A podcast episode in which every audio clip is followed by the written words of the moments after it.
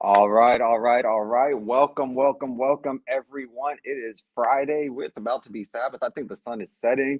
Uh, we are so glad to be here, and we're so glad to have you come in to the room right now. We are on YouTube, we're on Facebook, we're everywhere that you put us. So make sure that you go ahead and share this. But I want to just start off by saying good night to Southeastern Conference and everybody that might be watching we have an amazing event and topic to talk about. It's something that um, many have asked us to talk about. And if you don't know about it yet, we're going to tell you uh, a little bit about it in just a few moments. But before we begin, we want just to start off by going ahead and sharing this. This is a topic where you don't want anybody to miss a minute, not even a second of this. So if you are watching by yourself, go ahead and share with some friends, some family.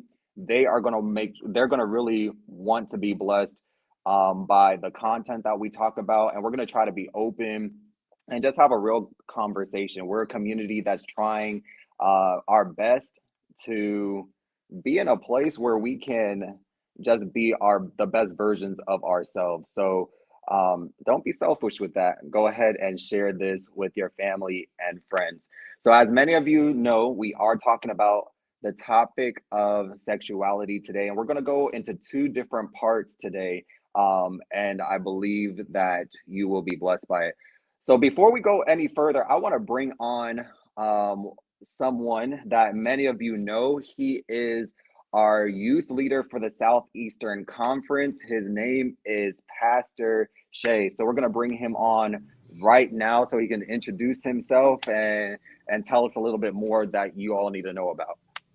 Good evening, everybody. Uh, man, let's give it up for our MC Strong Youth Federation President Shane. Again, you're doing an, an amazing job, and you've been president through some challenging years. I mean, when you first came into leadership, who would have thought we would you would have ministered through a pandemic, right? right um, right, turn completely turn things um, upside down from what we and how we used to do things. Um, I just want to greet everybody. I want you all to know that MC Strong Youth Federation has a long history of providing innovative ministry opportunity for its youth and young adults. Um, and today is just another opportunity for us to do that. I want you all to know that this ministry falls underneath the leadership of myself as the youth director, Pastor Crockett, and also uh, Pastor Sai, who is the young adult leader. She's currently doing another ministry initiative, so she's unable to be with us on tonight. And we take full responsibility for tonight's uh, conversation. I want you all to know that a lot of thought, a lot of prayer went into tonight, a lot of work went into tonight. Um, and post COVID, one of the things we've really tried our hardest to do is to not do things exactly how they were before. Um, we got to be innovative and we have to be willing to have difficult and challenging conversations um, so that our youth and young adults can have a safe place. So tonight is our attempt at creating a safe place for our youth, um, age appropriate youth, and our young adults. Because the truth of the matter is, this conversation is taking place in other places. And so we wanted to create a safe place um, where Seventh day Adventist Christians can discuss God and sexuality. Um, and so these are topics that are very sensitive in nature. And so we're asking, as we've already prayed, we're asking um, in a moment, I'm going to pray, and that each person will pray that tonight is an opportunity for us to discuss the things that are already being discussed. We're just creating a safe place to have this discussion led um, with Christians, Seventh day Adventist Christians. Um, and so at this point, I want us to to pray. We want to pray over tonight, um, over the conversation, and also um, our next follow up episode, which will be a week from tonight. Let's pray. God in heaven, we're just so grateful for opportunity, opportunity to be vessels, opportunity to create a space where conversations can take place. You've called us, you've equipped us to lead in this day, in this time. And oftentimes it causes us to be willing to have the conversations that some may view as challenging or awkward. Um, but we ask that your spirit would tabernacle with us. It will lead, it will guide and direct us. We thank you. We praise you in advance for what will take place on tonight. In Christ's sake, we pray.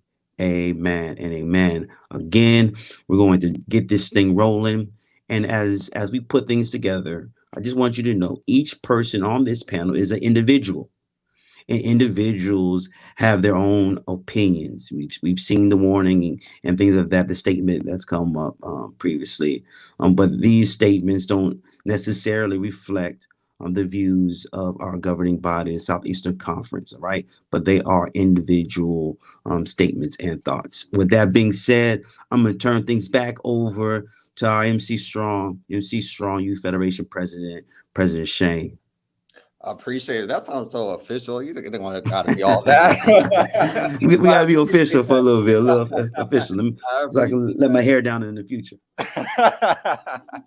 well, we are back. I we already I, I already see that the devil's trying to do some stuff. Um, but we are back um trying to to get this thing flowing. So again, thank you, Pastor Shay. I want to give some shout outs. So um first thing is um the idea for this event came from twofold. So, one, we did a survey with our youth and young adults. And again, they told us this is something that they want us to talk about in church that wasn't talked about enough. And it's better to have a place where this is supposed to be a foundational place where you learn a lot of things about life. You learn it from your family, but then you go to church expecting to be, you know, kind of poured into and and really learn how to live your best life. But oftentimes this is a topic that isn't talked about in church. So, who ends up teaching us and our young people, the youth, about it is often it could be TV, it could be music, more so those avenues, and not so much the church. So, that's something we're trying to do a little bit better with. Pastor Richard McNeil had a program where he talked about sexuality, and he was the brainchild behind this. And he did it as a virtual event for three Fridays. And I viewed it, and it was amazing platform to be able to connect so many different people on this topic. And we brought it to Southeastern Conference as well. So we want to give a shout out to him.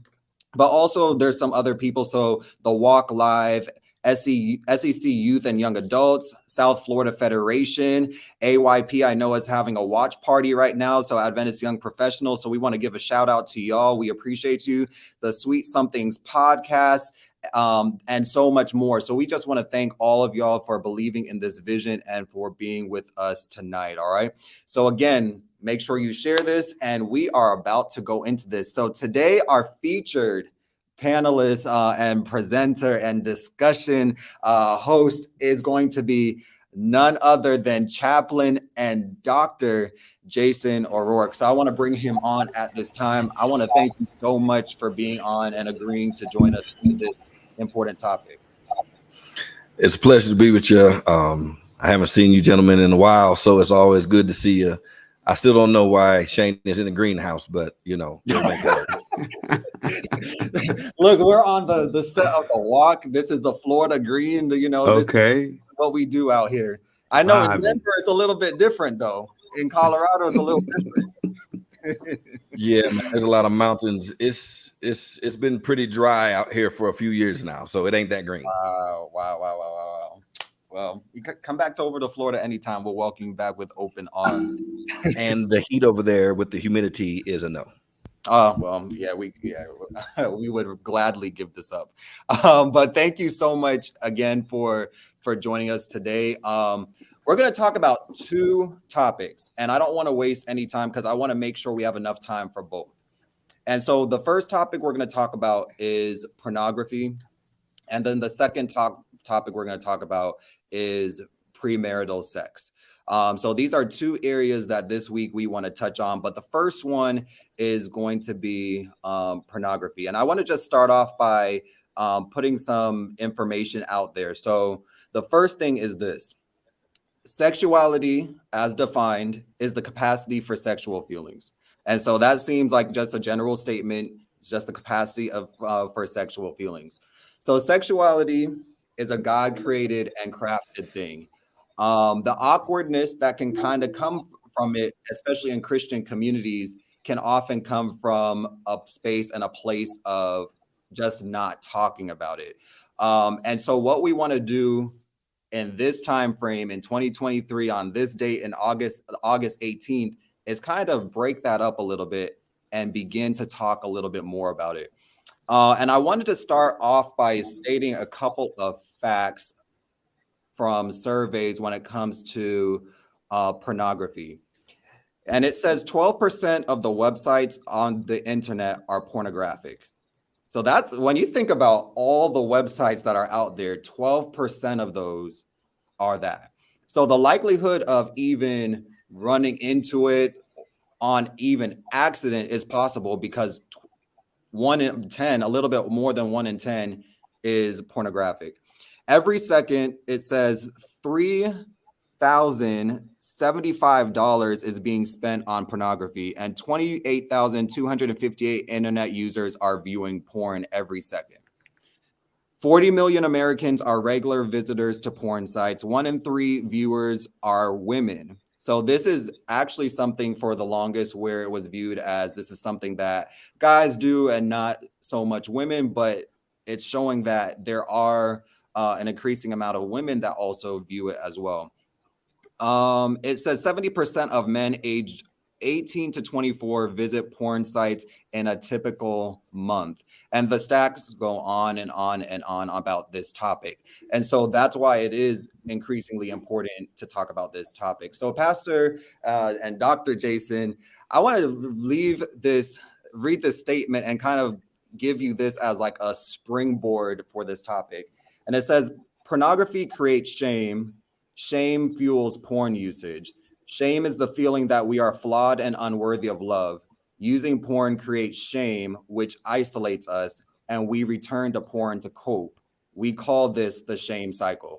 So, with that, like, what is the general thoughts when you hear a statement like this? Is this factual, um, true story for people? What's your thoughts? Well, it is very factual. Um, I'm in I'm in a couple groups online just just to be a part of that conversation. And what the groups actually tell tell tell the teams is not even to go to shame. Like don't the moment you feel shame, reject it because it's unhelpful. Right? So there are people in the world right now. There's a gentleman that I know right now to be directly coached by him for a porn addiction, it costs 20 grand. And his entire presentation is about behavior modification, thought modification, and positive habit stacking. Hmm. That's it. The, the everybody else is approaching this thing from this is a behavior that is problematic and is messing up the way you live. So let's help you change your behavior and other things will follow. So if I can, can I'm not lagging, no. No. So this goes to something that me and you, Shane, talked about the other day. We love to have these conversations um, around the idea of sin and the idea of sin as it relates to your, eh, you know, what what's wrong with you or what did you do. Then there's the thing in the middle that says what happened to you, and that is the thing that deals with enculturation. You know, if you're Jason, you get molested when you're younger. You know, you're a young lady or a young man and you've get, got raped, or or your environment is such that it encourages these types of behaviors. And so, what other people are doing is they're not even going to the first question, What's wrong with you? They're saying, Let's change some behaviors, let's change some environment and this type of this type and we can we they, they actually saying we can rewire neurologically your thinking hmm. by positive habit stacking by positive messaging by meditation by exercise they regulate your diet They regulate your sleep patterns, everything. They take it all into account and they address it. Wow. They leave shame off the table because they're like, this is not helpful. Hmm. And I guess it's one of those things where shame initially kind of gets you, but it, it doesn't ultimately have long term effect. Well, it does have a long term effect, and the long term effect is negative. Right. Okay. The long term effect says, I am in, there is something existentially that is permanently problematic with me. And it allows me the, the, the, it's an identity. It's an identity. The shame is an identity. Guilt is based on my behavior. Mm-hmm. Shame is based on my identity. So if I'm walking around with shame, I'm little I'm saying I have a worthless identity. Yeah. And and and, and, if if I could add to that, you know, shame it leads us away from our savior. Like when you feel shameful, like you gonna hide. Um, when you feel dirty, you do dirty things. You know, if you if you were to be in my closet right now, you can look to my right or left you see all of my sneakers, right? And in there are sneakers that I I I really like, and there's some sneakers that are old and I really don't care much about. Uh, when it's raining, I, I wear those that are particularly old because I view them as dirty. So I do dirty things in those shoes. Like if you need me to go mow your grass, I'm gonna go put on the dirty shoes, right? But when I have clean shoes and something drops on them, I instantly clean them, like because I view them as clean. Um, and I think once we view ourselves as guilty or as the shamed, we continue to spiral down that shameful um, habit or that darkness. So we gotta we gotta really stray away from the shame because that's not of God. That feeling is not of God. It actually leads us away from Him, further away from Him. And that's a very good point. So, like uh, that goes back to the beginning of time, really, even with the Garden of Eden, right? So, right back there. Go going, that's where I was going, right? With with when they sinned, they were immediately ashamed. And they covered themselves. Mm-hmm. Which means sexually, they became inhibited from each other. Right? That's the very first thing we see them do. As they cover themselves from each other and then they hide in the trees from God. It's the very first thing. And so from a pornography standpoint, from a pornography standpoint, so let let back that up. Because I, I we tend to have these conversations around negativity right? And and the evil and the problems and there are issues right? So ladies and gentlemen here are some of the issues that go with porn. You will rewire your brain um, in such a way that you develop a dopamine addiction okay? You'll develop a dopamine addiction what else will happen is that you will cease to be able to be pleased by your partner because with porn comes masturbation you will not be able to be pleased visually emotionally or sexually by your partner because nobody can do you like you. Right? For the gentleman, this is what will happen. There is a sphincter that allows you to um, to hold. It gives you. It helps you with your stamina. Okay, so that you don't ejaculate too soon. Right? That thing will become loose, and you'll be firing shots off too quick and then your spouse will not be pleased. For the gentleman, the tip of your penis will become too sensitive because the entire point of masturbation with pornography is self pleasure, not the pleasure of somebody else. Next, your partner, whoever that is, or other people become things, objects of your pleasure, not people for you to give pleasure to. Right? Finally, and I'll end with this because of what dopamine is, it's addictive. It's an it's addictive. So I was designed by God to have an addictive cling intimately, if you will, to my wife. I was not designed by God to have an addictive cling to multiple peoples. Right? What happens is that you become addicted not to the person, mm. you become addicted to the activity. Mm. So it doesn't really matter who or what you're intimate with by the time it's over. You just need to get yours. That's where this takes you. And that's why things get so sordid when you start looking at the world of pornography and people's sexual pra- practices.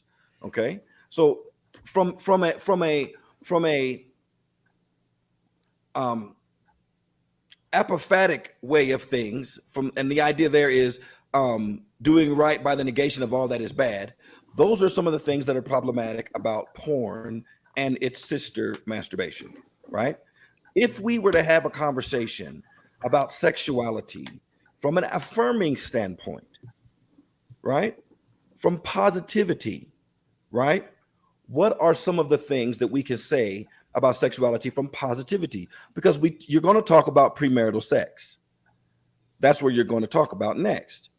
Okay, well, if I'm talking about it positively, right? What does sexuality allow me to express? It allows me to express a level of trust in my wife, a level of vulnerability that I don't express with you two. Right? A level of authenticity.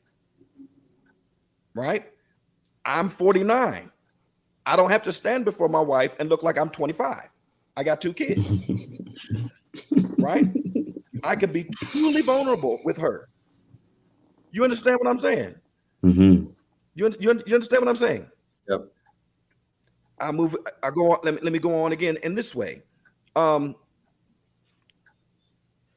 So you all, you know, in in the Constitution, um, now I'm saying this in relationship to my own gender, but it applies to both. Okay the Constitution says all men are created equal. Well, biologically, that's not true.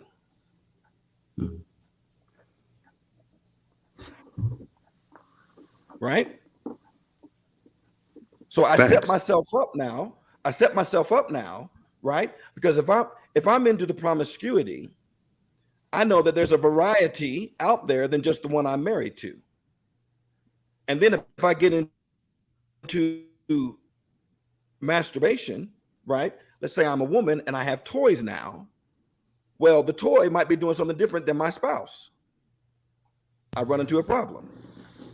I'm supposed to experience that level of intimacy, that level of vulnerability, that level of, of oneness with my significant other. It is supposed to birth a level of trust that no other relationship is supposed to be able to do.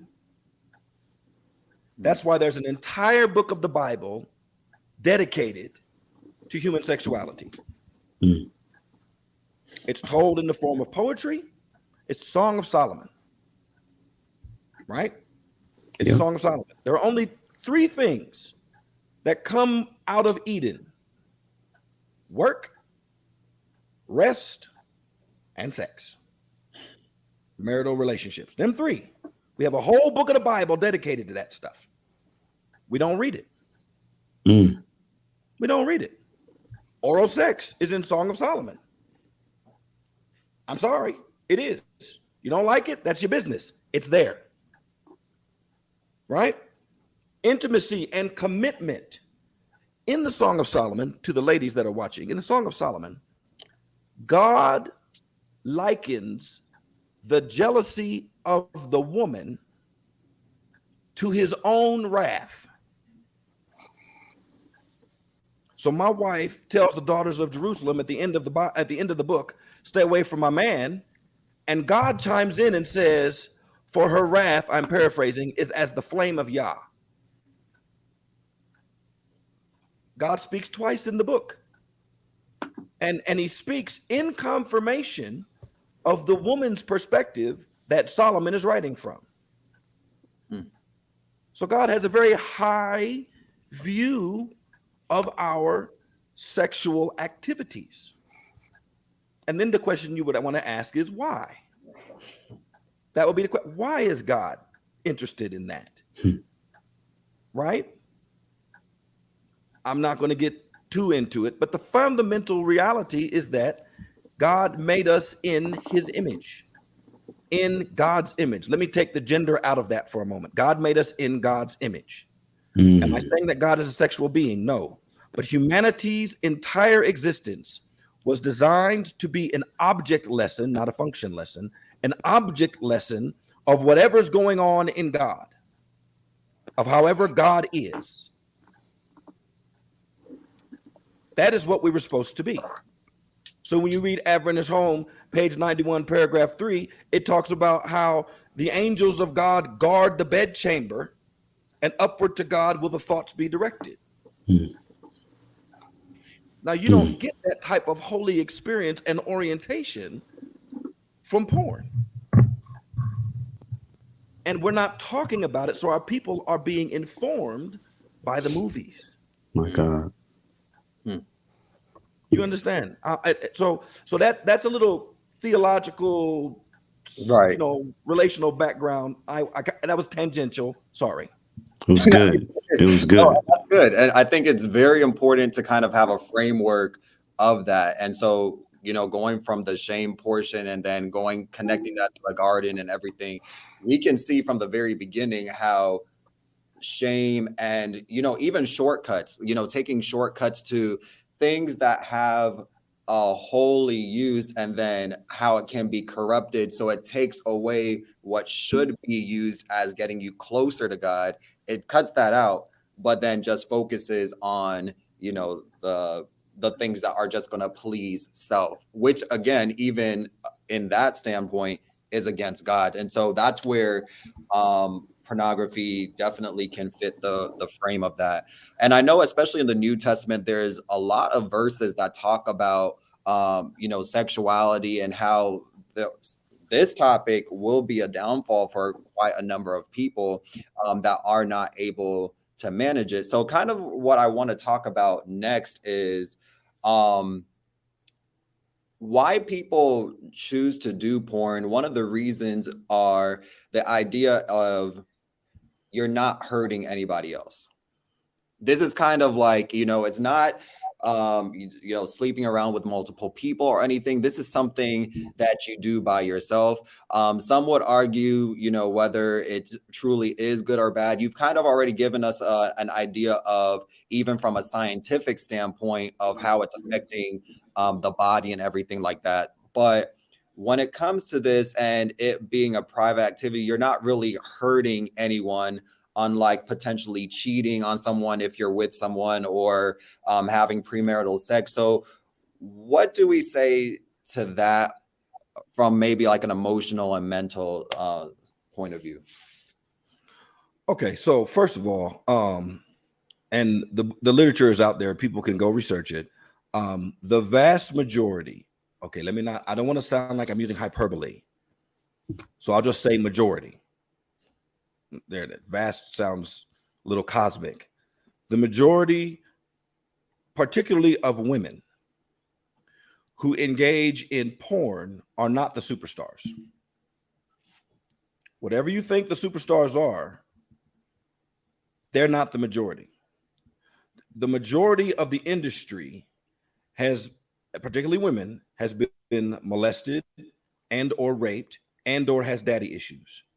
Mm. They get into this and then they get strung out on um, drugs and alcohol, right? And they they if you read the literature, they'll tell you some of these women. So, partic- I'm speaking particularly of the women now. They won't engage in intimacy outside of work because it has been tarred tarnished for them. Okay. But additionally, on top of that, um, the, the literature again reveals that there are so many scenes that deal with women in abusive um in the the, the, the scenes are abusive to women. They are demeaning of women right? So you have an entire generation of people, one third of women, and I don't know how many of men, that view sexuality through this demeaning of women perspective. This demeaning of women perspective, right? I, I so in full disclosure, I used to watch porn. I did, I did, you know. So um, and this was a while back, but I did, and I've been very open about it. There's there are there's one thing that I remember. I remember one thing that I saw. It was an article that that somebody wrote on it, and and one of the stars she she said this: changing the culture of America one scene at a time.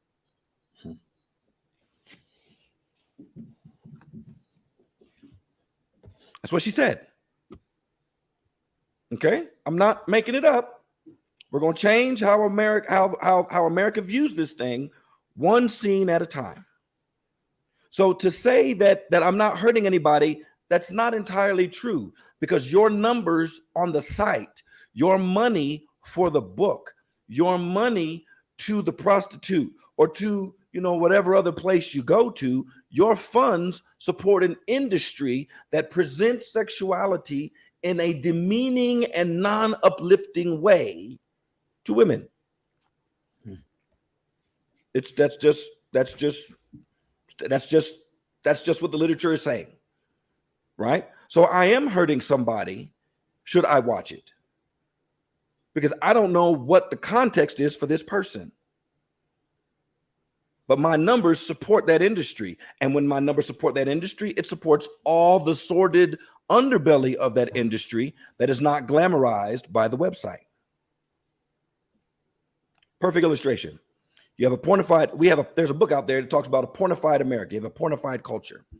And in the pornified culture, one of the things that it that it revealed is that you have a lot of people um, watching porn that have these challenging tastes, right? And I forget what year it was. Um, it was within the, I, I I don't remember, but there was a documentary that was done on Southeast Asia, and the percentage and the amount of white men that were going over to Southeast Asia to have sex with kids. Hmm. Businessmen, churchmen, pastors, big names, etc., etc., flying overseas because they can't do it in Europe and they can't do it in, in America openly. But over there, we can do it. Hmm. Right? When that when that when that when that tsunami hit Southeast Asia, y'all remember that big tsunami hit Southeast Asia? There was a whole bunch of of, of, of, of orphans. And and and Westerners descended, descended on the area to, to save the orphans. You understand? So to say Epstein and Weinstein are perfect illustrations that there is nothing in that world that does not affect another thing. Hmm. So to say I'm not hurting anybody is to look at things in the immediate context. It's not to look at things in the larger scale. And it's and it's it's honestly uh, uh, uh, dishonest. It's dishonest. Um, but it's a good way to lie to myself. It's a good way for me to lie. I'm not hurting anyone. There's no one here with me. It's just me. No. But the problem is, and the and the numbers show this as well that people who do porn and therefore masturbation struggle with significant insecurities. Hmm. Significant insecurities. And they and and they tend to be a little bit more isolated than other people. Now, let me ask you this question when it comes to insecurities, and and Pastor Shay, I don't know if you you had something to say as well. I was going to comment real quick when I when my wife and I were going through pre marriage counseling uh, the the pastor at the time uh, was giving us some counseling, and he gave us strong counsel for both of us is just to stay away from pornography because I won't be able to do what the male porn stars are doing, and my wife won't be able to do what what they're doing. And when you begin to um, and uh, allow your senses to to to see these things and respond to these things it really impacts what the intimacy and the relationship that you're in, the marriage that you're in. It completely mutates it. I mean, that was strong counsel that we received from the from the very go. Mm. Additionally, it mutates your tastes pre-marriage. So, like, I tell people because I've done I've done I do weddings and things. And I tell people, just like you need to have a finance conversation, you need to have a real sex conversation. All right, how experienced are you? I'm not shaming you. What is it that you expect? Mm-hmm. What have you done? What is our consensus? Right? Because there are some things that you want that I may not do. So, how do we meet in the middle? But people need to have a real, honest conversation on their relational sexual engagements because the one of the greatest disappointments in any relationship is a sexual expectation that is not met. Mm-hmm. It's one of the big mm. things that causes divorce. Money, kids, sex. Hmm. And by kids I mean parenting. Those are those are those are those are three of the big ones. And so if you have if you I have seen and done all of this, okay, so what do you want me to do? Because if I'm if I speak from I'm not going to speak from a woman's perspective. I am not a woman. So ladies, you take the analogy from the male's perspective and apply it to women. Okay? All women are not created equal. So if I had a girlfriend who who is tall and Dutch, and then I turn around and have a girlfriend who is shapely like a and then I turn around and I have, you know, an Asian and the and her, you know, stereotypical thin build, right? And if I keep going around the variety of the tree, whether it's actual engagements or pornography, I am creating on the tapestry of my mind a composite person that does not exist. Hmm. I married a black woman. She has a specific body type. She's not a tall, blonde Norwegian. She's not a Hispanic. She's a black woman. Right? But on the canvas of my mind, I have this amalgamation of an individual that does not exist. And so exist. I guess with that, let me, let me just so, go ahead. Go ahead. So with that, I would almost even summarize that to say that with not taking control of this now, and let's say you get into a relationship with someone or you are in a relationship with someone, you're increasing your likelihood or an unsuccessful marriage because those things cannot it's not even might not it's basically cannot be met. So whatever you've trained yourself to to enjoy and to like you know whatever it is now that you get into a relationship with a real person you really can't find anyone that's actually going to match you know the being able to cut pause you know all that type of stuff um being able to go from person to person you know virtually and everything like that so even from the forefront, you're setting yourself up for failure before you possibly even meet someone. Or if you're in the relationship, you're in the midst and you could be on a trajectory to have an unsuccessful relationship. And the truth is, the truth is, here's the truth sexuality is not bad, it's actually good. It was designed to be good. Mm-hmm. It's supposed to feel good. It's supposed to be fun. Right? So there's no reason to to to to to approach conversation from the negative. I'm pretty sure there was a freeze.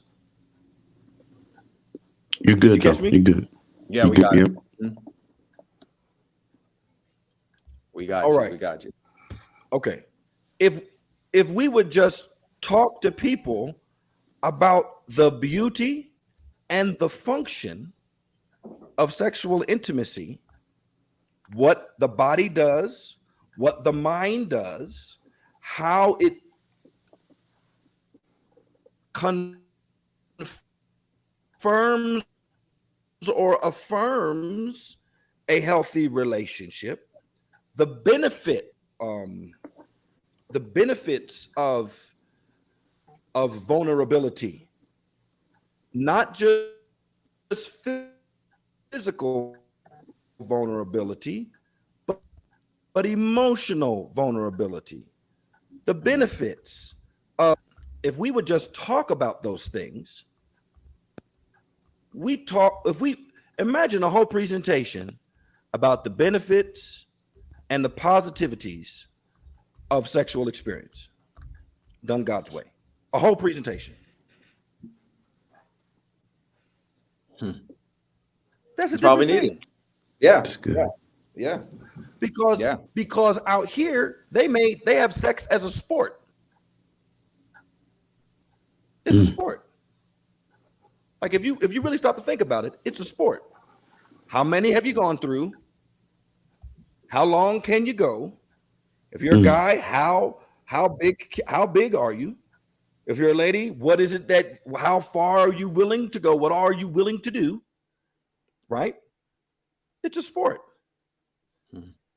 Nobody is valued in the sport. If if you look at the sports, you're only as good as your last shot. Which means you're only as good if if if, if sexuality is a sport, you're only as good as your last performance.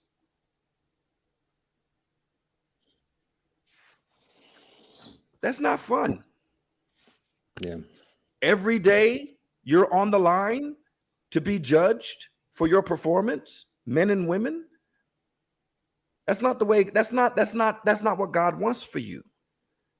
He's like you can have all of that within this relationship that is safe.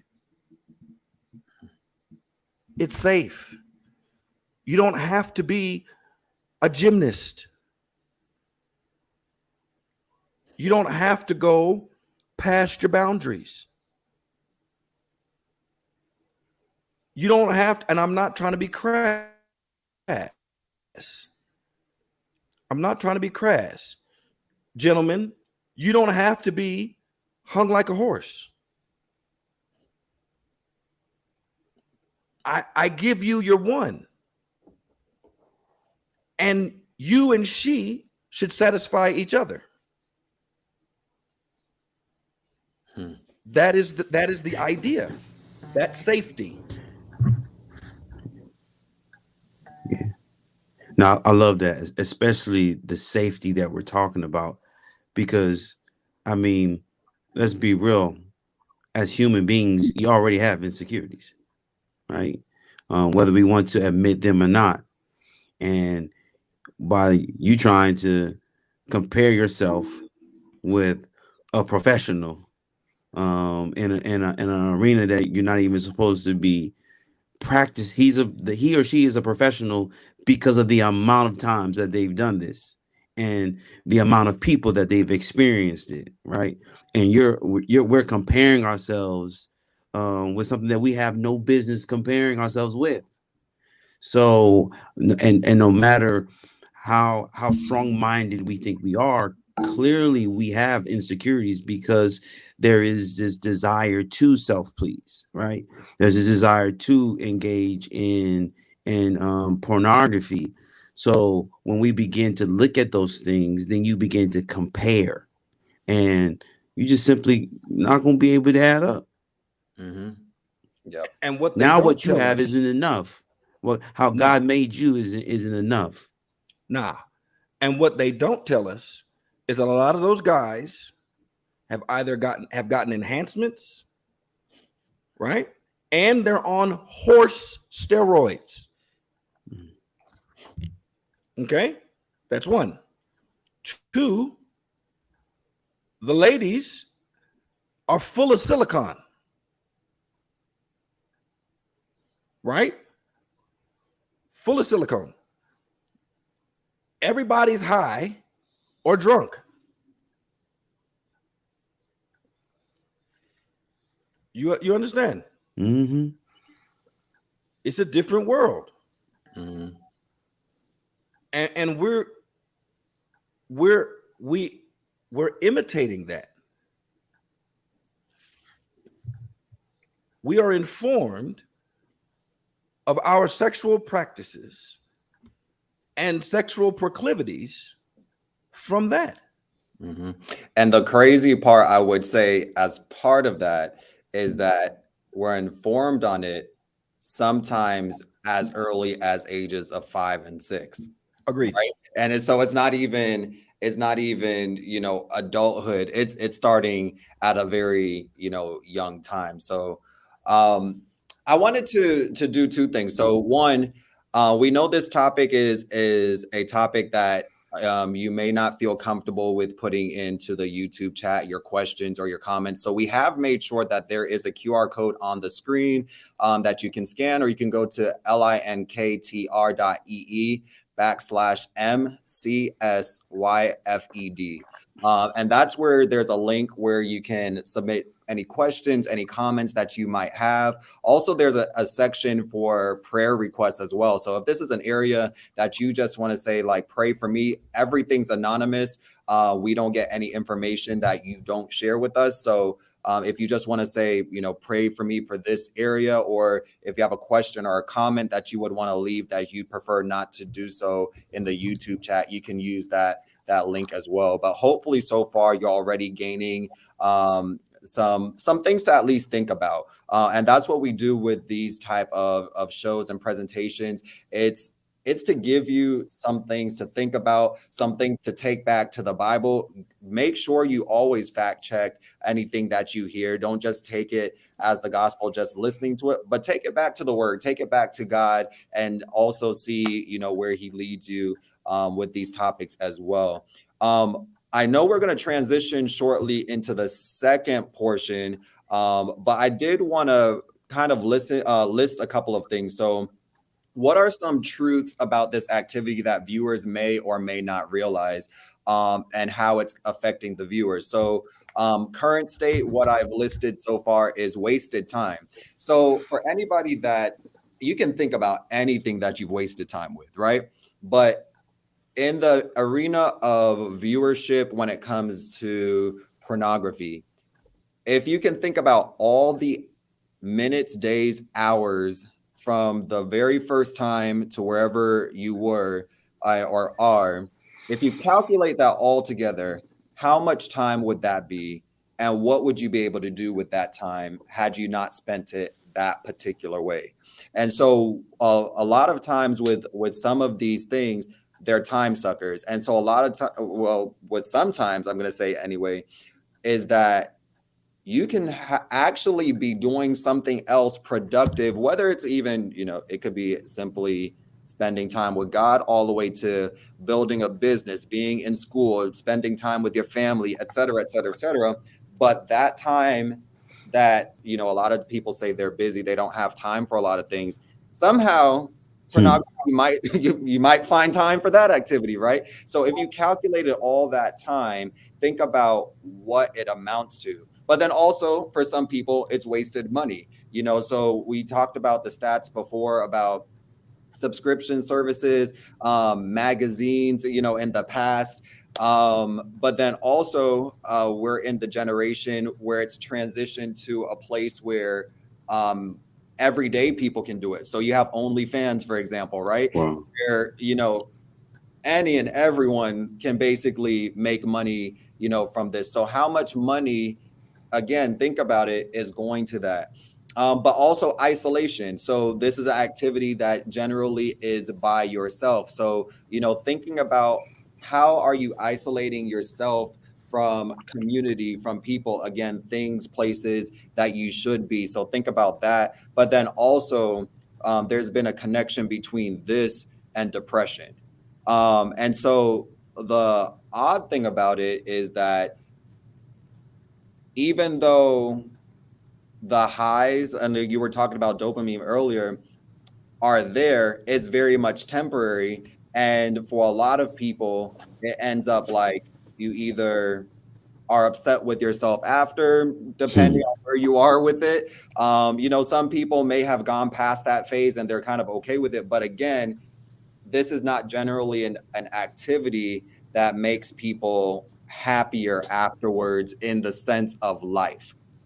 Um, and so those are a couple of those things. So are there any other things that for people um, currently struggling with it, what are some things that a person might not realize um, that they should probably think about when it comes to this activity? Um, so one of the things that I learned uh, many years ago, um, as I was doing research and everything, the urge normally lasts about 30 minutes. So the sexual urge, whatever that is, the bell curve, whatever that is, is about a 30 minute, it's about a 30 minute window. Right? That's one. Um, it, it it actually mirrors. It's it's very similar to kind of the stress curve, the anger curve. They're all relatively similar. It's about a 30 minute window, right? It's about a 30 minute window. So um, from from from from from I guess kind of an experiential standpoint, um, if this is if it's a struggle, you have 30 minutes. You have 30 minutes to make a decision. Now, neurologically, what you have to understand is that a decision consistently decided on over time creates a neurological pathway in your head that is like a ski luge, you know, the, the, the, the ski jump from thought to action. So you have to be aware of your triggers and you have to be intentional about them. Okay, so um, so nowadays, for people nowadays, one of the triggers is probably um, it's probably just your phone or your tablet.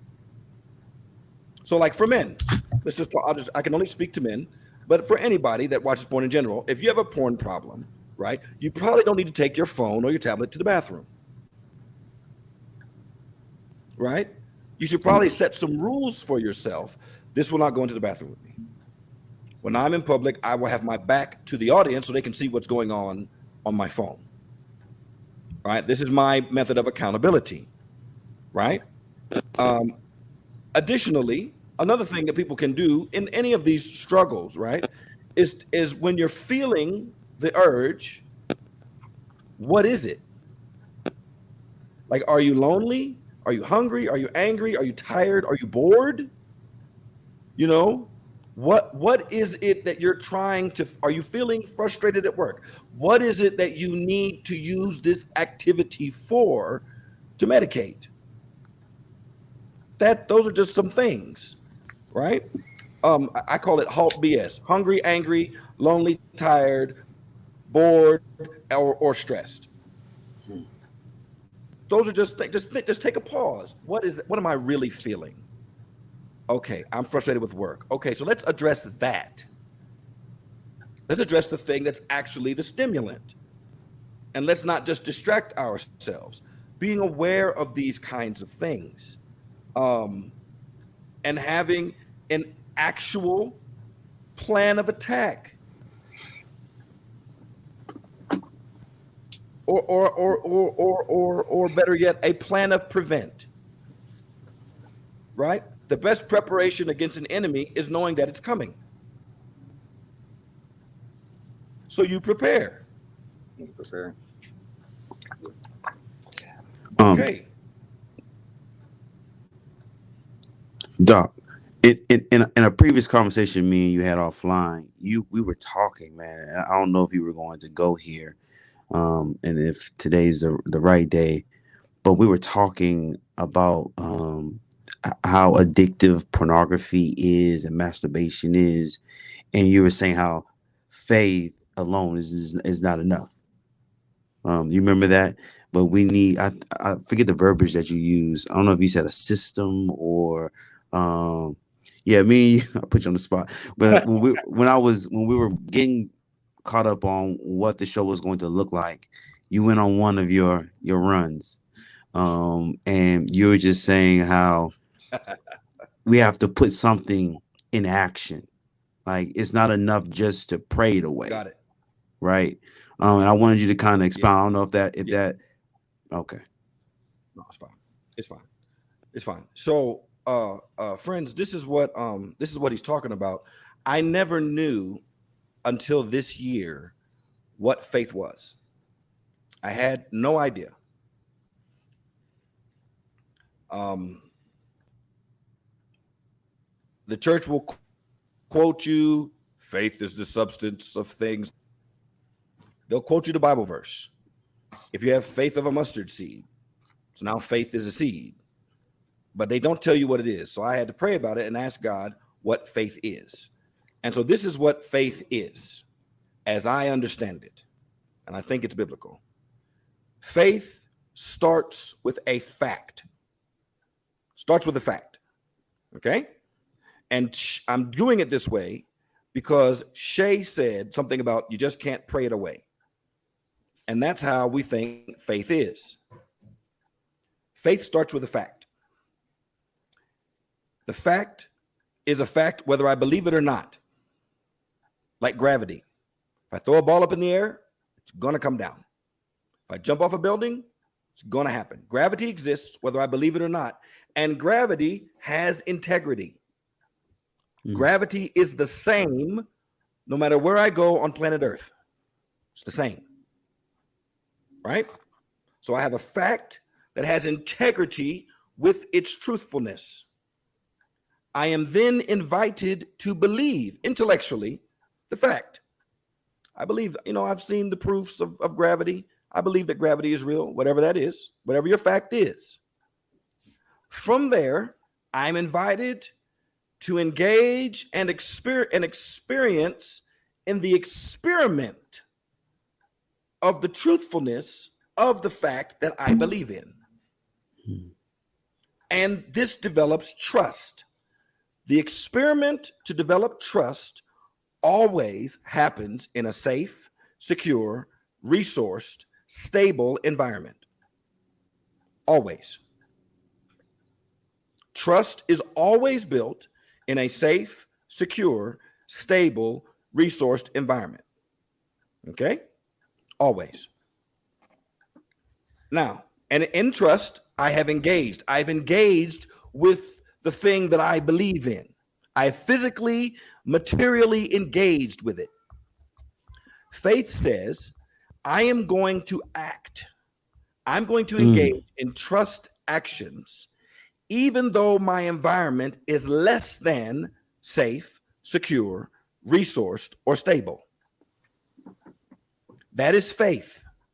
When I when my when my trust in the fact that I believe in must be applied materially, physically, even though my environment is not perfect,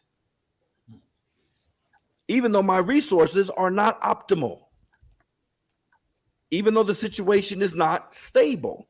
And the problem that we have is that we have made people with these struggles think that faith is only prayer to God and that's it. So they don't have a system. They don't uh, take account of their of their struggles and their triggers. They don't consider what the family gene pool is and what I'm predisposed to. They don't mm. govern their environment. They don't get a filter if they need one on their on their technology. They don't have an accountability group. They won't let anybody know what's going on. They can't say I'm struggling because all faith we have made it to be is simply prayer that God will do something for me without me doing a thing. Hmm. And that's not true. Hmm.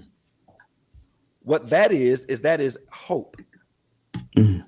Hope takes place when you have no more resources and you have no more ability and your environment is beyond your capacity to control, manipulate, or engage with. You still trust in the one that is your fact, and you hope that he is still not out of a move. But mm-hmm. but I'm, t- I'm gonna tell y'all this again: hope is only available when you have no more moves to make in faith. Mm-hmm.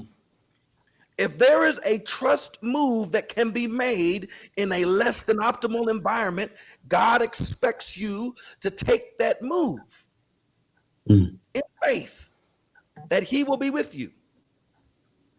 He will not move it on your on his he won't do it until you have run and exhausted all your resources. He will not take absolute control. He will work with you. This is why so many of us still struggle because we want God to take absolute control of us, but God is trying to work alongside us. Mm. I believe Aunt Ellen calls it co creation. Mm. We get to be co creators with God by submitting to him and by taking actions in alignment with his directions, his values. We don't want that responsibility. We want God just to take it mystically away. And for many of us, that's not how it is. I'm going to say it this way I slept my way into this struggle, I'm going to abstain my way out. That's good.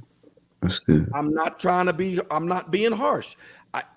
I have a friend. I will not mention my friend's name. This friend, um, this associate, much respect to this individual. They said, they said publicly that before they got married, they had not been abstinent. But before they got married, they abstained for one year. That mm. was their win. That was their faith step. And they married a lovely person and have great kids. But they took a faith step, and faith was a trust action in a less than optimal environment. What was their less than optimal environment? Their body and their mind, their, their sexual taste buds, their eyes had been trained to look and engage with people in less than godly ways. And they decided to enact a system that would govern how they lived their life in this way for one entire year. And they got married. And that's actually uh, something I've seen on um, a couple YouTubers that are couples that have had different sexual experiences and everything. Um, whenever they get to the place where they're like, you know, we're, we're going to do something different. I've read you know, and and watched um, interviews and videos of um, them saying like, you know what, we didn't even kiss while dating because we know our past. Um, and like there's mm. certain things that they put in place to make sure that whatever they held true for their values, they were able to, as much as possible, um, attain. But we do have a a question um, that I think we can try to combine. I think I sent both of them to Pastor Shay, so let's see if you can kind of yeah. combine them.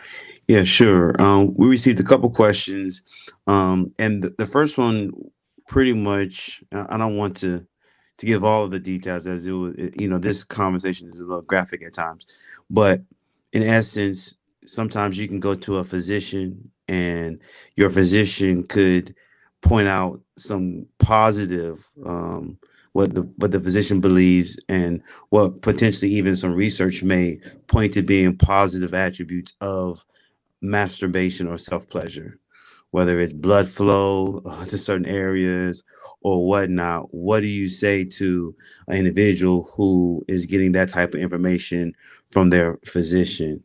And one of the things I just want to say about that is just, and and even and, and, and we saw the second question that came across the screen about couples who use um, sex to to boost or to enhance their sexual experience. Again, I don't know about you all I need competent physicians, of course. They need to be able um, to prescribe and to do all of that. Even my dentist, you know, I need them to be competent. But I do research on who's going to be operating on me, giving me guidance. And those individuals don't have to be seven day Adventist Christians, um, but their faith practice needs to align with what I believe um, as they are prescribing, as they are giving me guidance. Um, I we don't, and I'm okay. I'm okay, even if it's not a Christian. if I'm just being honest with me, um, uh, with myself, one of my physicians is is is Muslim, right? But our diet is similar. You know, there's there's certain lifestyle things that are similar. We we align in some areas. So that's one of the things that I would like to, to, to say to to that. As we're reading books, I tell people, you're reading a book, you're picking up a book, especially if it's a spiritual book or religious book, you need to Google who the author is.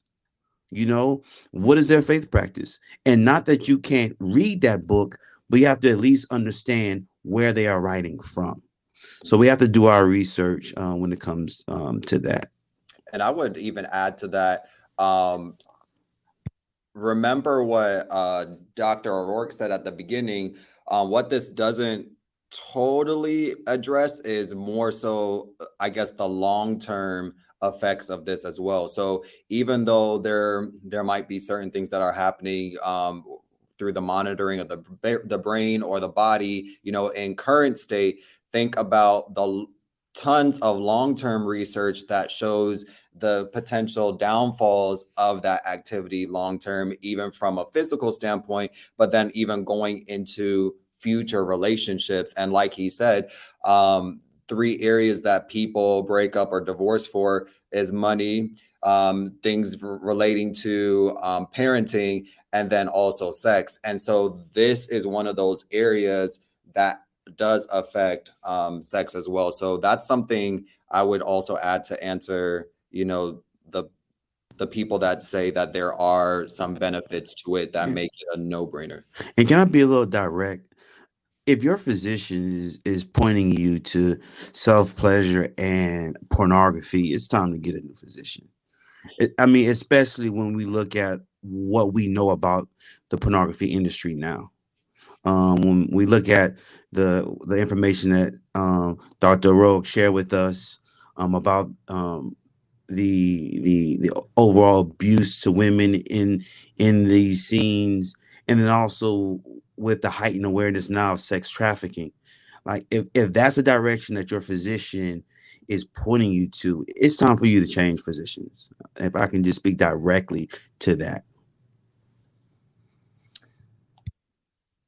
I think you're yeah, go ahead. First of all, I just want to shout out Shay's mic that has touch, light, and activation. Very nice. But secondly, I think that we need to be very honest. Okay. Um, there are people that experience uh, sexual frustration, and that's a real thing. Um, divorcees go through that. Um, and part of it, this is what's happening. Okay. Let's be honest about what's happening sexual activity, when you climax, okay, oxytocin, endorphins, and dopamine are released. They increase pleasure, increase trusting and bonding, and decrease pain. Okay? Your brain at the moment of, of climax takes looks like 95% of, of that of a heroin addict. Okay?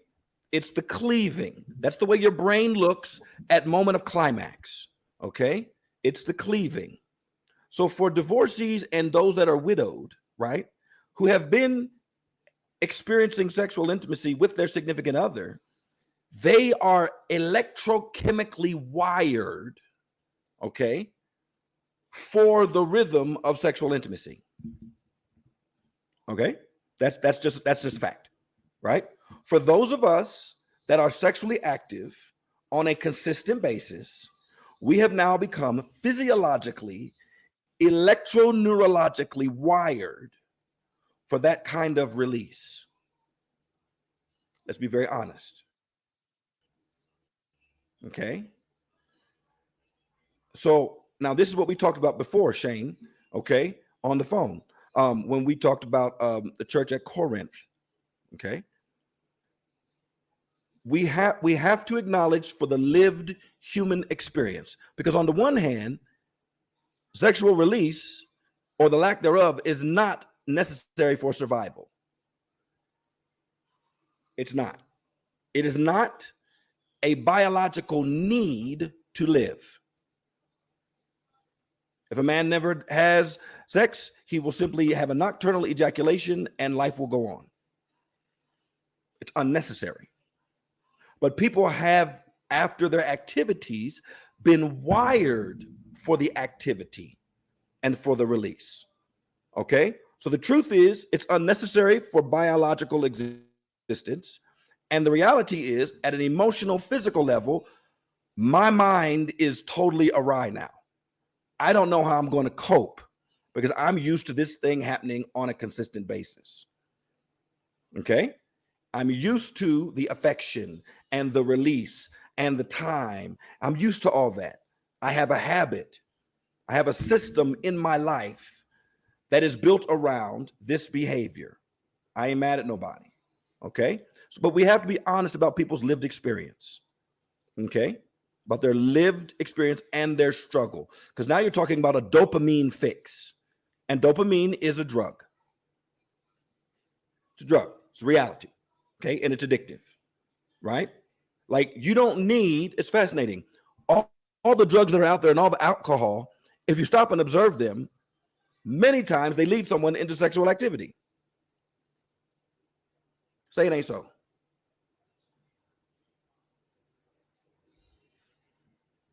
Because that's the ultimate goal, right? So we don't want to, uh, I don't want to demean anybody's lived experience. I want to acknowledge that there are many of us that are, okay, we're wired. Okay. With that being said, with that being said, there was a system and a habituated tendency that got me in this thing. I now must create a system and a new habituated tendency that's going to manage this thing. Okay? Because there's nothing worse than being strung out. There's nothing worse than being strung out. You can't think until you do this thing. Your day is not fit. There's nothing worse than that. That's a horrible existence when you suddenly realize I am under the control of this thing. That's that's that's not that's not that's not a healthy that's not a healthy place to be, right? So here's what I said about uh, Corinth for the ladies and gentlemen. The church at Corinth was probably the most sexualized uh, church in the New Testament at the time of Paul and before.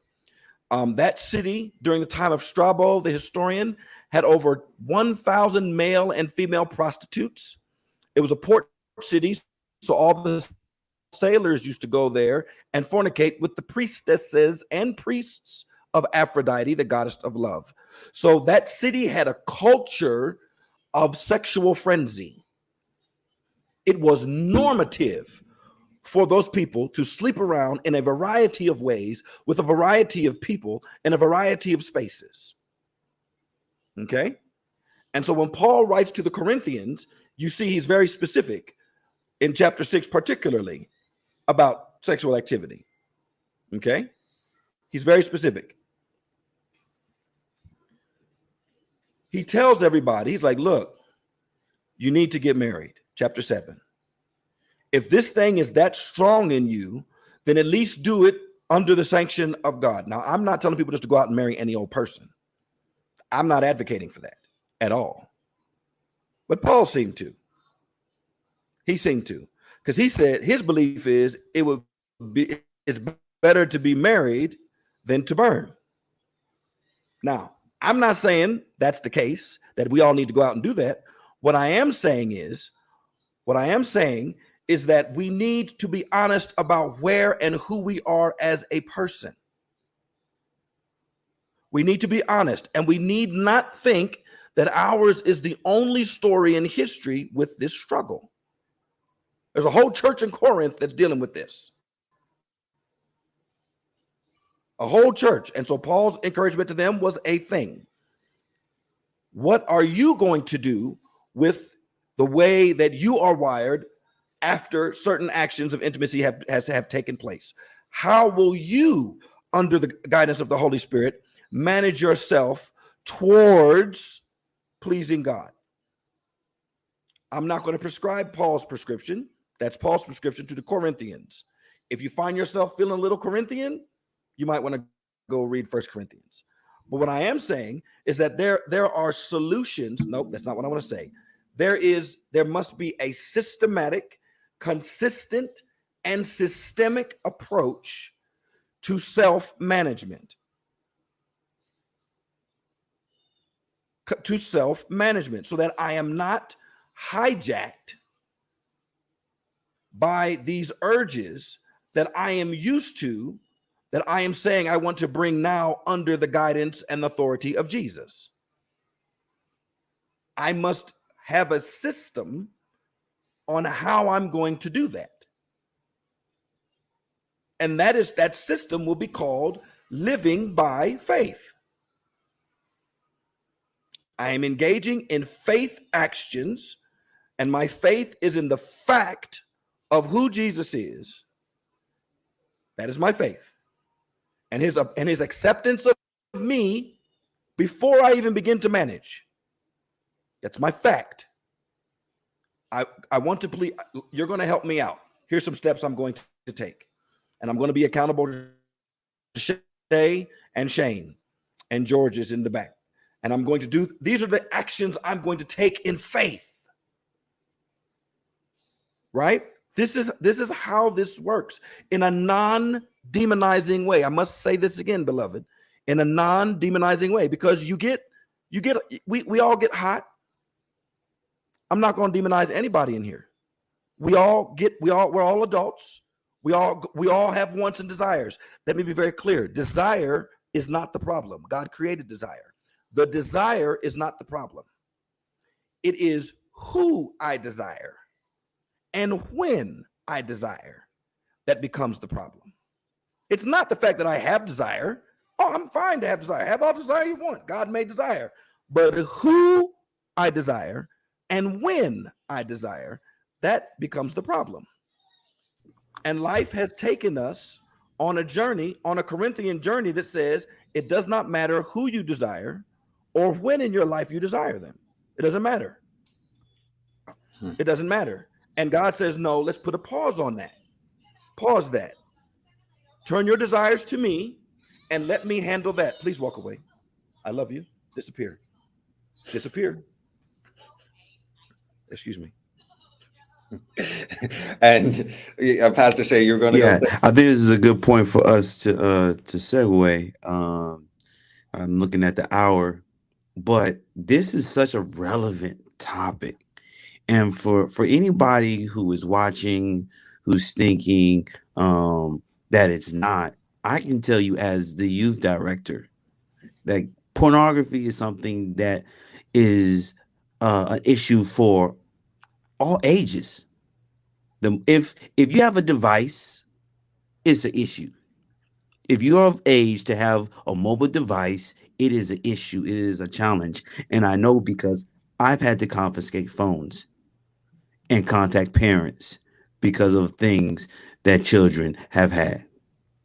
So we're not just dealing with um, young adults, but this this is something that um, if you have a child who has a device and can spell, right? If they can search, if they can YouTube, it starts off with YouTube and what they put in their search menu, right? When was the last time you just went and did a, a history of the things that they've searched on YouTube, right? And Google, right? If, if we were just giving our our kids these tablets and these devices and we're not following up, we're not checking them, we're putting them in great harm because the enemy desperately wants to expose them, right? To to this stuff. So this is very relevant. I'm looking at the hour. I, I know it's getting late, but we do have another topic. Um, and so Shane, I kind of wanted you to kind of set that up yeah. for us. All right, so we're gonna set it up. Um, and what we're and this was actually a really good transition point. So I want to give you guys a couple of reminders. So again, the QR code is on the screen for your questions, your comments, and also your prayer requests regarding this topic. So if you scan that, you're going to see the link tree um, and you can put that there. So even if we don't get to everything, remember we have another show next Friday, and so we'll kind of pick up from there as well um, with some of that that stuff as well. But what I do want to start off with um, and actually, before I do that, one of the questions came in, and I put it on our social media on Instagram um, at MCSYFED. Again, you can scan the QR code and go to our Instagram. And someone asked the question when it comes to finding the one, what is my role in that? What do I do? Wait, or do I go and find someone? What does God do in all of this? So, to make it a little bit interesting, I would love y'all's feedback on Instagram. So I posted that on Instagram. If you head to our Instagram page, give us some insight into what you think, and we can probably pick up this question uh, in our next show. But I want to see what you as an audience think on Instagram. So go ahead and hit us up there. But we wanted to talk a little bit about premarital sex. So not everyone's in into pornography. Um, there's a lot of relationships that are are happening that are having premarital sex and so um in different surveys of people um i would say in general christians used to say that even if they engaged in premarital sex that you know what maybe we shouldn't be. However surveys have shown that there's been a little bit of a shift of you know well at least if i'm committing to this person like i'm pretty sure i'm going to marry him or we're engaged or you know all this. Um there's a little bit of flexibility um with that. So i kind of wanted to ask um maybe start off with a question why should a person consider keeping sex for marriage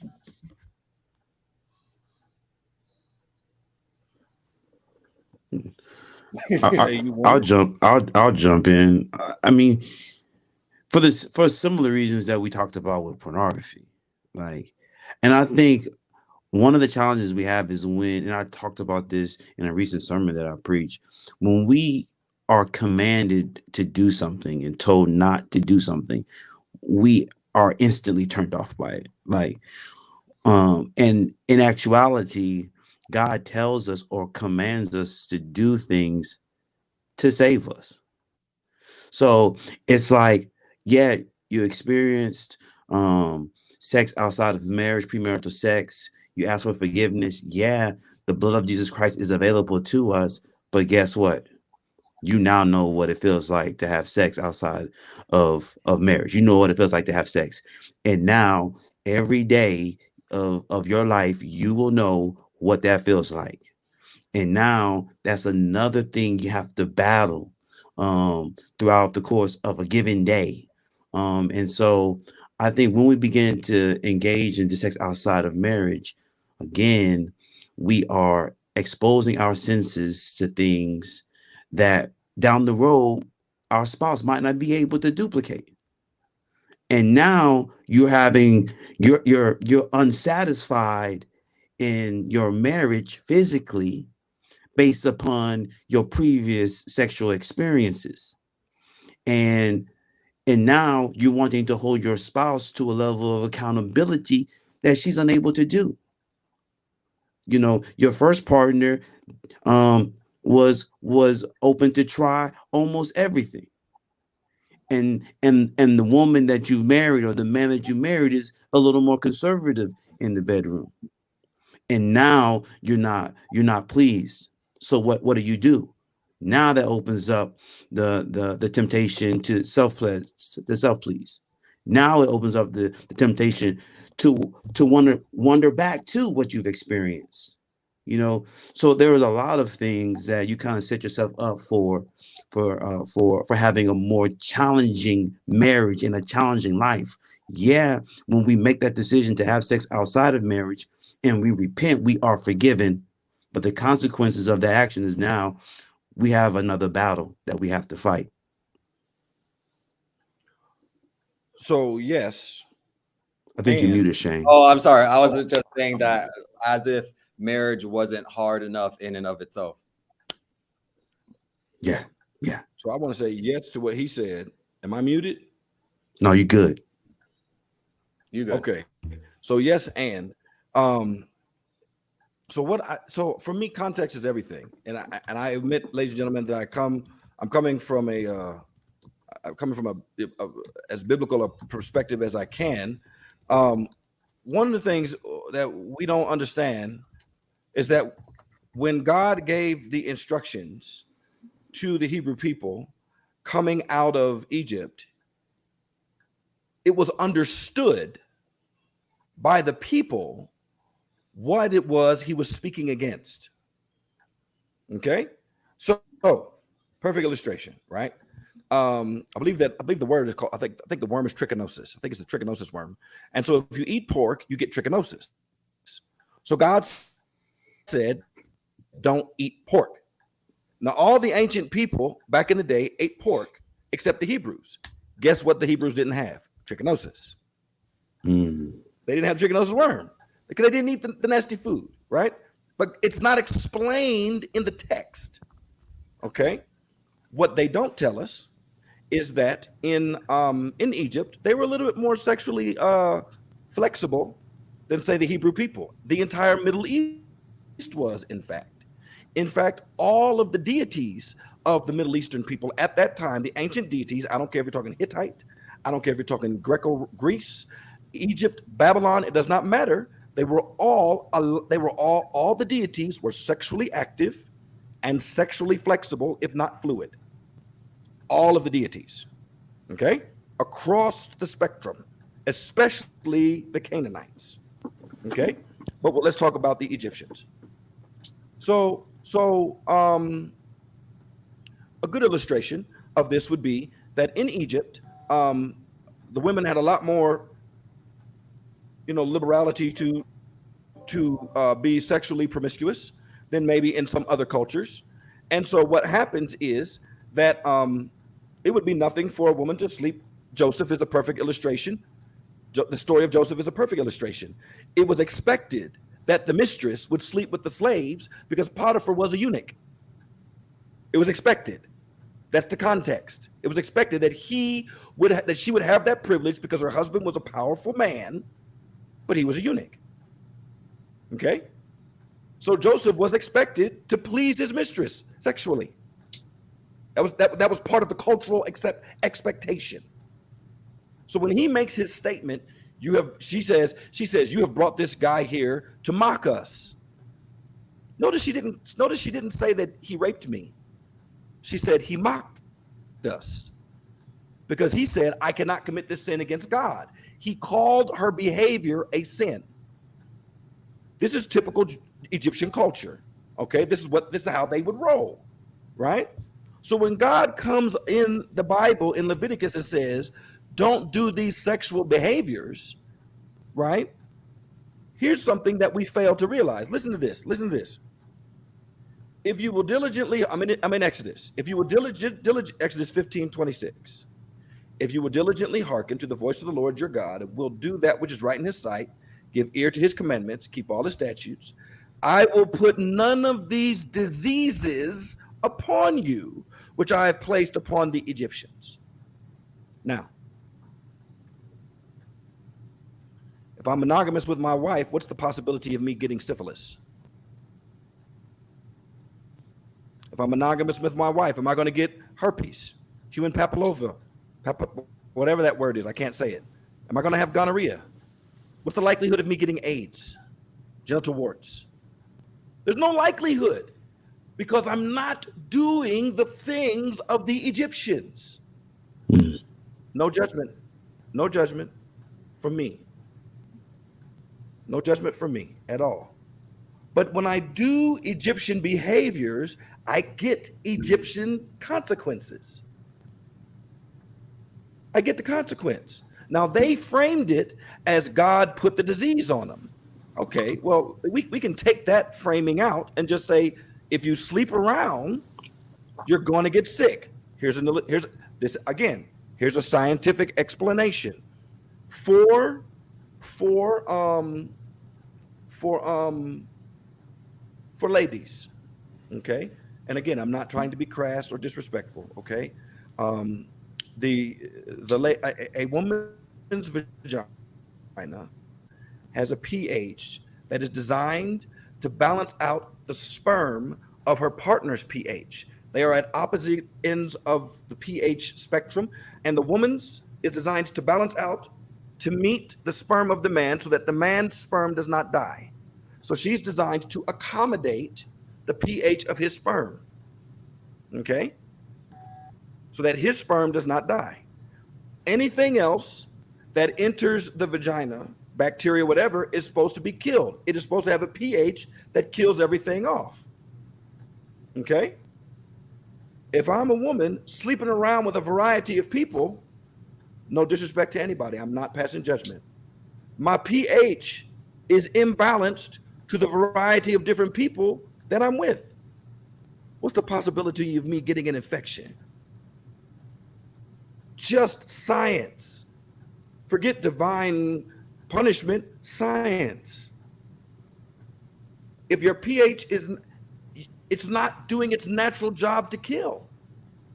Because there's too many variables allowed to enter the space.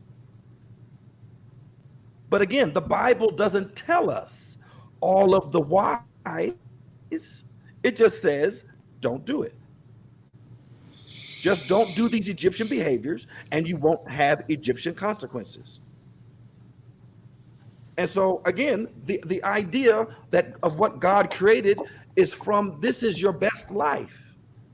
This is the safest, most stable, most emotionally, physiologically, and physically secure way for you to express this. And this expression, when done within these confines, is a direct glorification of me. According to F. and Home, page 91, paragraph 3 and 4, the writer says that in the moment of intimacy, to God will the heart's devotion ascend. So the writer equates marital intimacy with an act of worship.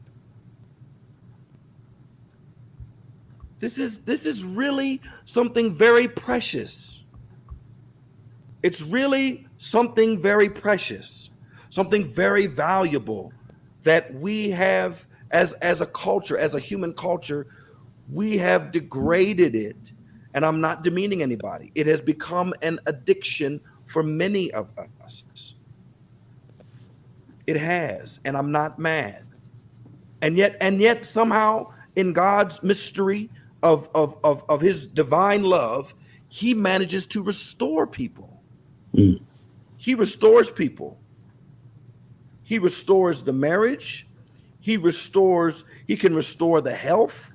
Mm-hmm. Um, he can restore the newness in some in some people. He, he can God can he healing is all possible.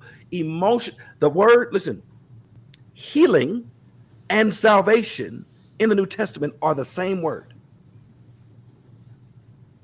Mm. Same word. So all this trauma informed, emotional informed, you know, get counseling. This is God trying to bring us into a saving, healed relationship with Him, with ourselves, and with other people. And many of us uh, have been sexually broken and we don't know it. And God wants to heal us. So I'm gonna shut up because Shane is is chomping at the bit. I'm gonna shut up. well, and what I, w- I think you were transitioning into a question that kind of ties into that. So I'm going to give you two questions at the same time that I think are kind of linked. Someone asked, Can I be a born again virgin? And then we also want to kind of ask, Well, then our soul tie is real. Okay.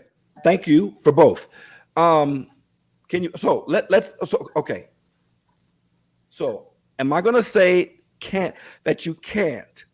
No. I'm not going to say that you can't because with God all things are possible, right?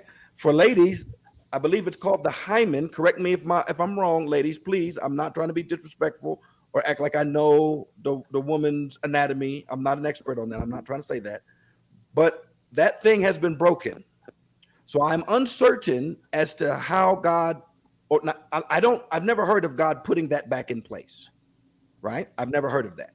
However, what I can say is that I know many, many women who, coming to God, have said, Listen, this belongs to you and nobody else can have it until you say so, right? And you bring them to me. And so what happens is that the security and the newness and and and and and and the assurance of acceptance those things are all there. And you are allowed to to begin again emotionally. You're and you're still exploring your partner etc you still have these experiences absolutely because being a virgin is not only physical it is mental and emotional okay? However you come to the relationship holy and so what happens between you and your spouse is now, you know, the experimentation, the uh, the exploration of each other under the sanction of God. And holiness, in my estimation, because there are some virgins that are real stank. holiness is better than virginity to me. Just because you're a virgin don't make you holy. Let's let's let's stop that lie. Male or female? Stop that lie. Don't, it don't it don't matter. It don't matter. Mm-hmm. So to your mm-hmm. next question on the issue of soul ties. Okay. Let's let's talk about let so here we go. We have to be so is there a thing called a soul tie? Simple answer, yes. Now, the question is, Jason, what do you mean? What is so the question you have to answer ask after that is what is the human soul? That is the question. The human soul is the thing, okay? The human soul, biblically, is the combination of body and spirit. Those two together give the human soul. So the human soul is the mind, will, and emotions. That is the soul. Okay? That's the soul. Now, within that thing, what is the the body has feelings and Adventists don't even like talking about the human spirit, and I don't want to get into a deep theological conversation about that at all. But the spirit is the life spark, that thing that connects us to other people and to God. That's what that is. I'll leave that there. But it it it it feeds the rest of the body. The soul is this is, is the mind, will, and emotions. What happens, right, when I become um, sexually addicted to someone? My mind is wired for them.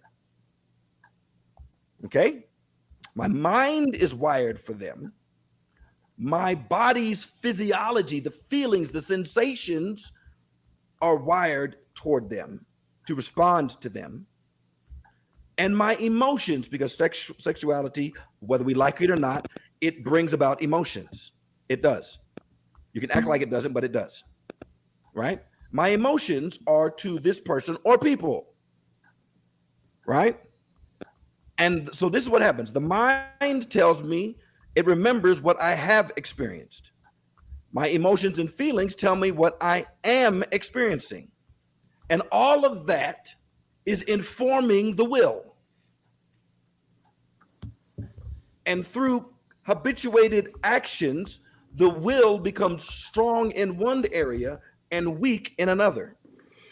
So that when you get married, it's hard for your mind to not remember the last few people you were with, for your body not to crave them, and for your emotions not to miss them. Okay? That makes that makes things very hard for the will. It makes things very hard for the will. Now, is it possible? Again, is it possible? Is it possible Yes. Can can those type of connections be broken? Yes, they are mental, they are physiological, and they are emotional. Can they be broken? Yes, because they were built. They were built.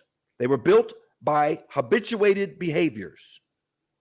So they can be broken by faithful new behaviors. This, this is just, I'm just talking science.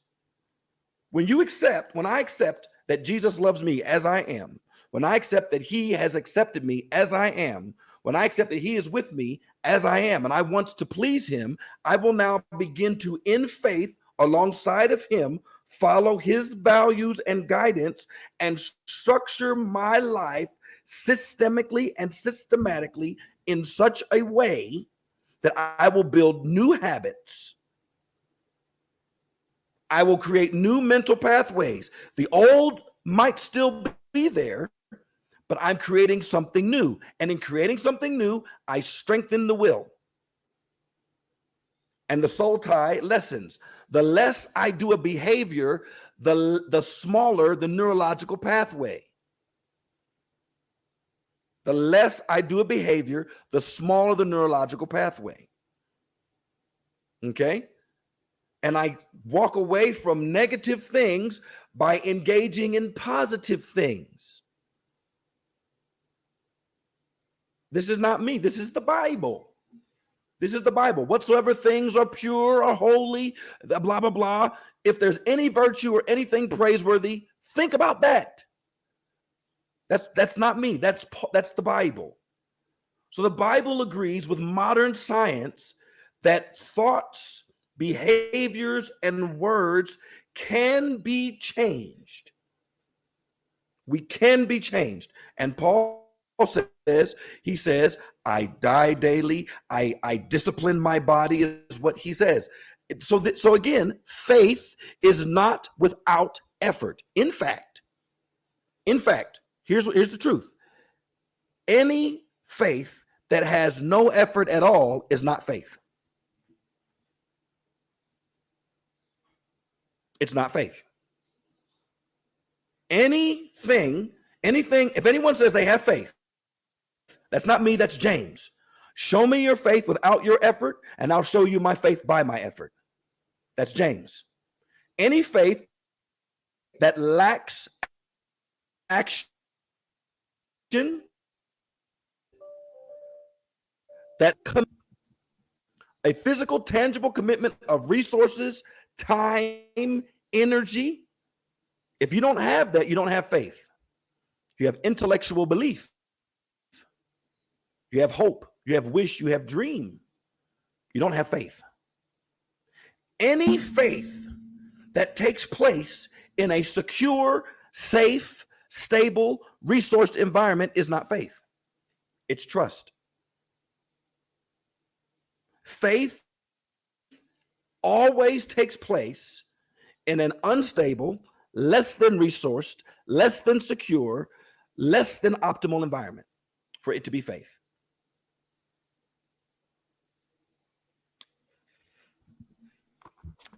Wow. So that's that definitely goes along with the the faith without works is dead um, um, framework. So that makes a lot of sense. So thank you for knocking out two of those um, at the same time. So I was listening to a podcast yesterday, and there's a question on here that kind of goes along with it, actually. Um, so, how can a person make waiting a reality for themselves and their current or future relationships in a world and a society where it is normal um, to engage in premarital sex? So, there was a podcast I listened to yesterday, and um, the girl wrote in, um, she, I believe, was 21 when she lost her virginity, she said. Um, she didn't have a good experience with that relationship. And since then, she hasn't um, engaged in premarital sex. But now she's aged, I think, 32 and still hasn't really found someone. And part of the reason is that whenever she is considering dating someone, um, even initially, if they say like you know they're good with her stance on not having premarital sex, I think the guys see it as like a challenge in a sense of like, yeah, you know, that's cool. But then eventually they begin to question, try to wear her down. And then she's just like, you know, now she's from in the state of, okay, I don't know if I'm waiting for marriage anymore because I don't know if that's actually realistic in today's time. I'm just going to be more careful on, you know, being with one person and only giving it up when I feel like this is the right person. But what do we say to people that are trying to this route of, you know, being in relationship, getting to know people and everything, but really um the options out there even in the Christian world um are every it feels like so many people are having premarital sex so what do you say um, to people that are trying to to date differently so Um, so thank you for that question, and to the to the to the person that asked it. Um, so firstly, let me just acknowledge that that is hard. That's hard, and that's a sucky position. Um, secondly, um, let's let's ask a question for those of us that happen to be older. Okay. Um, because once, in my estimation, what once you get to a certain age, you really got to be about business. Like once you get to a certain age, you know, you really got to be, you know, if am I serious about this marriage thing or not? Okay. Um, once you get, you know, when, I met my wife, I knew I, I was like, okay, I'm done. I, you can have my card. I'm finished. You know, that that's it. Right? This is gonna work. We're gonna ride or die. We're gonna the highs and lows, everything. I'm done. That that's it. Right? There, there is something that I find that it seems to be a phenomena. Um, and that is that as I'm getting older, I'm still wanting to go through the long cycle of dating. Why? If I know I want to get married and this person wants to marry me, and we're having honest conversation about how we're doing and what we want, etc., at some point you've got to be a pragmatist. Do you understand what I'm saying? You, at some point, I have to be a pragmatist. Okay, I'm going to marry this woman, and this is what it's going to be. I'm being pragmatic. It's not that I'm not being romantic, but I'm being a little bit more pragmatic. Do you understand what I'm you understand what I'm saying? So if I'm if my name is Jason and I happen to be, you know, uh, you know, 35, 40, right? What am I waiting? Am I waiting for somebody to just, you know, for for to wow me and knock me off my feet and you know, what are we gonna do? We're gonna we're gonna do this thing for like two to three years? Do you understand what I'm saying? So there, there has to be an honest conversation among those of us that happen to be older in the dating world. Like, what are we doing? Does this person follow have the values that I like? Have we had the serious conversations, the real honest conversations? Do I have I developed trust with this individual? Right? Do do they honor and follow God, etc., etc.? If I if my stuff is lining up, why am I waiting three and four years? At a later stage. What is the point? There is no point. You're you're you're you're playing a romance game of a 20 year old. I'm not being judgmental, but when when I'm 20, I might be able to do that shenanery. If I'm 40, I'm about business. What are we doing? Like I don't, I don't have time to play. You know, right now, no, we're not. We're going to date for this long. If this ain't going nowhere, we're done. I'm not going to have sex with you until we get married. So let's put a time limit on this. Like you have to have real conversations. And I fear that we're not really being honest about our intentions the older that we get. And I think that really leads people the wrong way. So there's no talk about time limits. There's no talk, there's no real talk about expectations. How long are we dating? What is the goal? We're not having a values based conversation. We're have, we're being romantic. But I'm 40.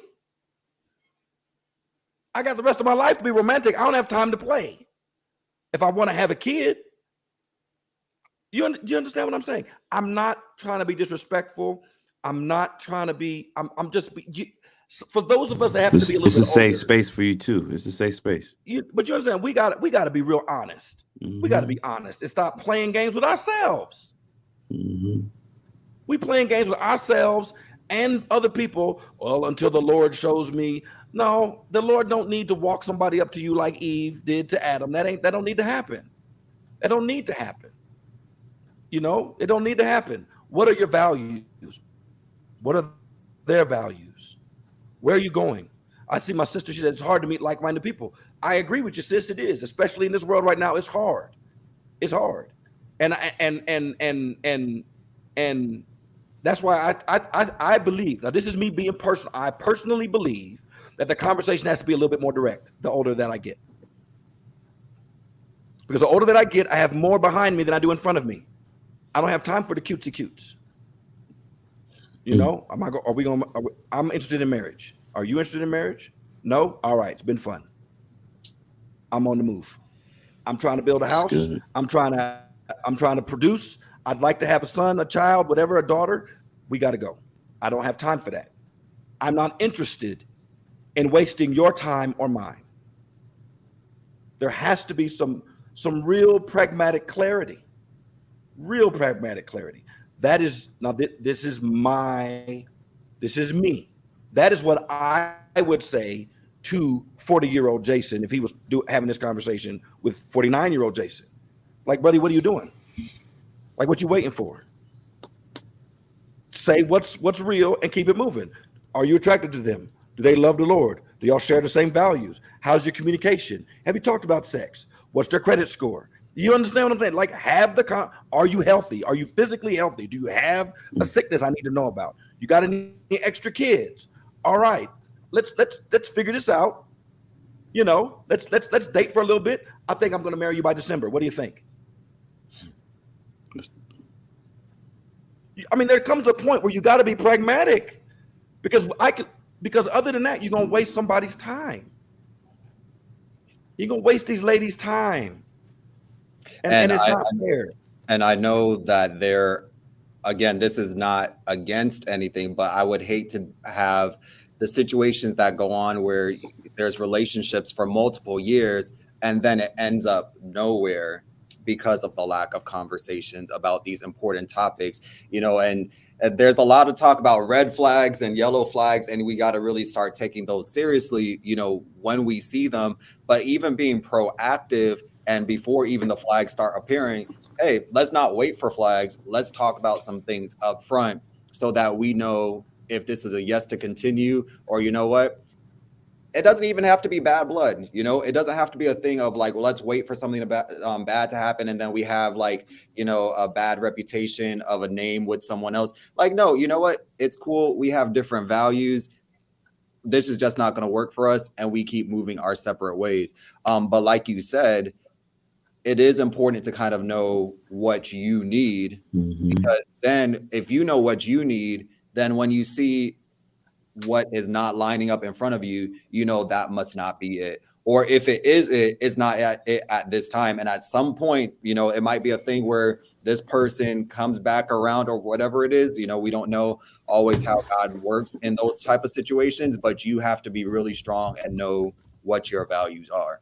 And that's really what what comes down to it in that space. There was a minister that is very popular that shall remain nameless and this brother dated this lady. Shay, he was on TV. This is a popular minister. Dated this lady for like 40 years. Oh, yeah. Oh, yeah. Oh, yeah. Would never marry this chick. I know. 40 years. Wasted her whole life. Mm-hmm. You understand? Mm-hmm. She's with him after every whatever I don't know, I don't know their story or what they were like, but after 40 years of whatever they were, She's still waiting on this dude. Uh to to come on. Yeah. Like come on. What are we doing? But you yeah, George George said he thinks they got married, but 40 years? Dog. Come That's on. And we got a, a lot of sisters in the church right now waiting on this Negro. 50 plus. Negro still running the streets running through the church, whatever that is, playing games. Why? Don't know. You are more valuable than waiting on this person who is being dishonest. Mm-hmm. You are more valuable. You are more valuable. Don't take, don't, no. Li- live your life. And, live and fellas, fellas, you friend zoned. You've been friend zoned. You're gonna be in the friend zone. Let it go. Let it go. Let it go, brother. Let it go. You you've been you've been bestie for 20 years. You you've been bestie since high school. You're 40 now. It's time. It's time to move on. Mm. Uh, so uh, uh, I think on both ends of the spectrum, um, what what what what are we doing? T- time is time yes. is ticking. Time is ticking. Yeah. Um, all right, so we've we've had a really. You were going to say something, Pastor Rourke? No? Okay. All right. So we're gonna start wrapping this thing up because the, the time is late. Uh, we've had a productive conversation, but we want to do a couple of things before we go. One, we're gonna have a prayer for sure. And um, Pastor O'Rourke, I'm gonna ask you to to pray for us. But before we do that, I want to leave some questions based off of tonight or uh, even our past conversations with the audience. And then lastly, I want to also encourage y'all use the QR code. Go to the Linktree, l i n k t r dot e e slash m C S Y F E D. That's where you can put your questions, your comments. Remember, we have one more show next Friday. We're going to be talking, we're going to pick up where we left off, continue this conversation. We're going to have even more panelists as part of this. So and women on. We'll have some we have some women, two women on, you know. So we want to make sure you all know that we have taken that into consideration. Um, and so so that definitely will be sitting at the table on next week. Absolutely, absolutely. So you don't want to miss it, but make sure you submit your questions. But there's also a place for prayer requests, and we're already getting some prayer requests coming in. So thank you so much for sending them. Uh, continue to send those prayer requests tonight and throughout the week, and we'll pray over them as well. But a couple of reminders from this topic: never fight alone. Together is better. However, who you fight with does matter. All right. So community is so important, especially when it comes to um, struggles in life. Uh, but you want to make sure that you're finding a safe community, but you cannot fight this alone. So, of course, definitely praying is important, trusting God's important, but sometimes you're going to need to trust someone else with this as well. So, find a community, find a person that you can trust and build that accountability. Um, also, consider what's most important to you. So, we kind of ended with that just now think about your values. And in the Linktree, we did post a list of values from Brene Brown. You can go through, pick your top five values. Uh, that's something that Dr. O'Rourke suggested uh, to me as well. Go through that values list and kind of identify what's most important. And then see if the things in your life are heading and getting you to those places where you find valuable. So think of your values and then think about the things in life and making sure that there's alignment um, there because if you master your values, you very well might master your life as well, of course, with the help of God. Um, but again, we want to remind you of the next show. We have some panelists. We put our sponsors on the screen as well. Um, but at this time, Dr. O'Rourke, will you pray for us? There's some people that have talked about um, requests for um, praying for sexual struggles, um, whether it's within their relationships. Um, someone's asking for prayer for a godly spouse. Um, someone's asking for discernment. So, can you ask? Uh, can you pray over all of us tonight that are watching, and also those prayer requests? Yes, come here, Moon. Try to put it down. Put it down. come over here. Come on. Get up here. You gonna pray with Daddy? All right, let's pray. Fold your hands, please. Four hands. Loving God in heaven, we want to thank you for the privilege of this conversation. God, we live in an overly sexualized culture that seeks to addict us to a less than situation, context, and habit to addict us to isolation, to insecurity, to to to thingifying other people. God, there are people on here that want actually a godly marriage. They some of us struggle with these addictions. God, we believe and we accept that the deliverance that you have for us is even right now on the tip of our lips if we would just claim it. Father, for my friends tonight, God, give them the assurance of your acceptance, the assurance of your deliverance, and give them peace tonight. And when they wake up in the morning, God, make them restless as they look for the plan to structure their faith system by which they will begin to follow you as you lead them in their life. We thank you in Jesus' name. Amen.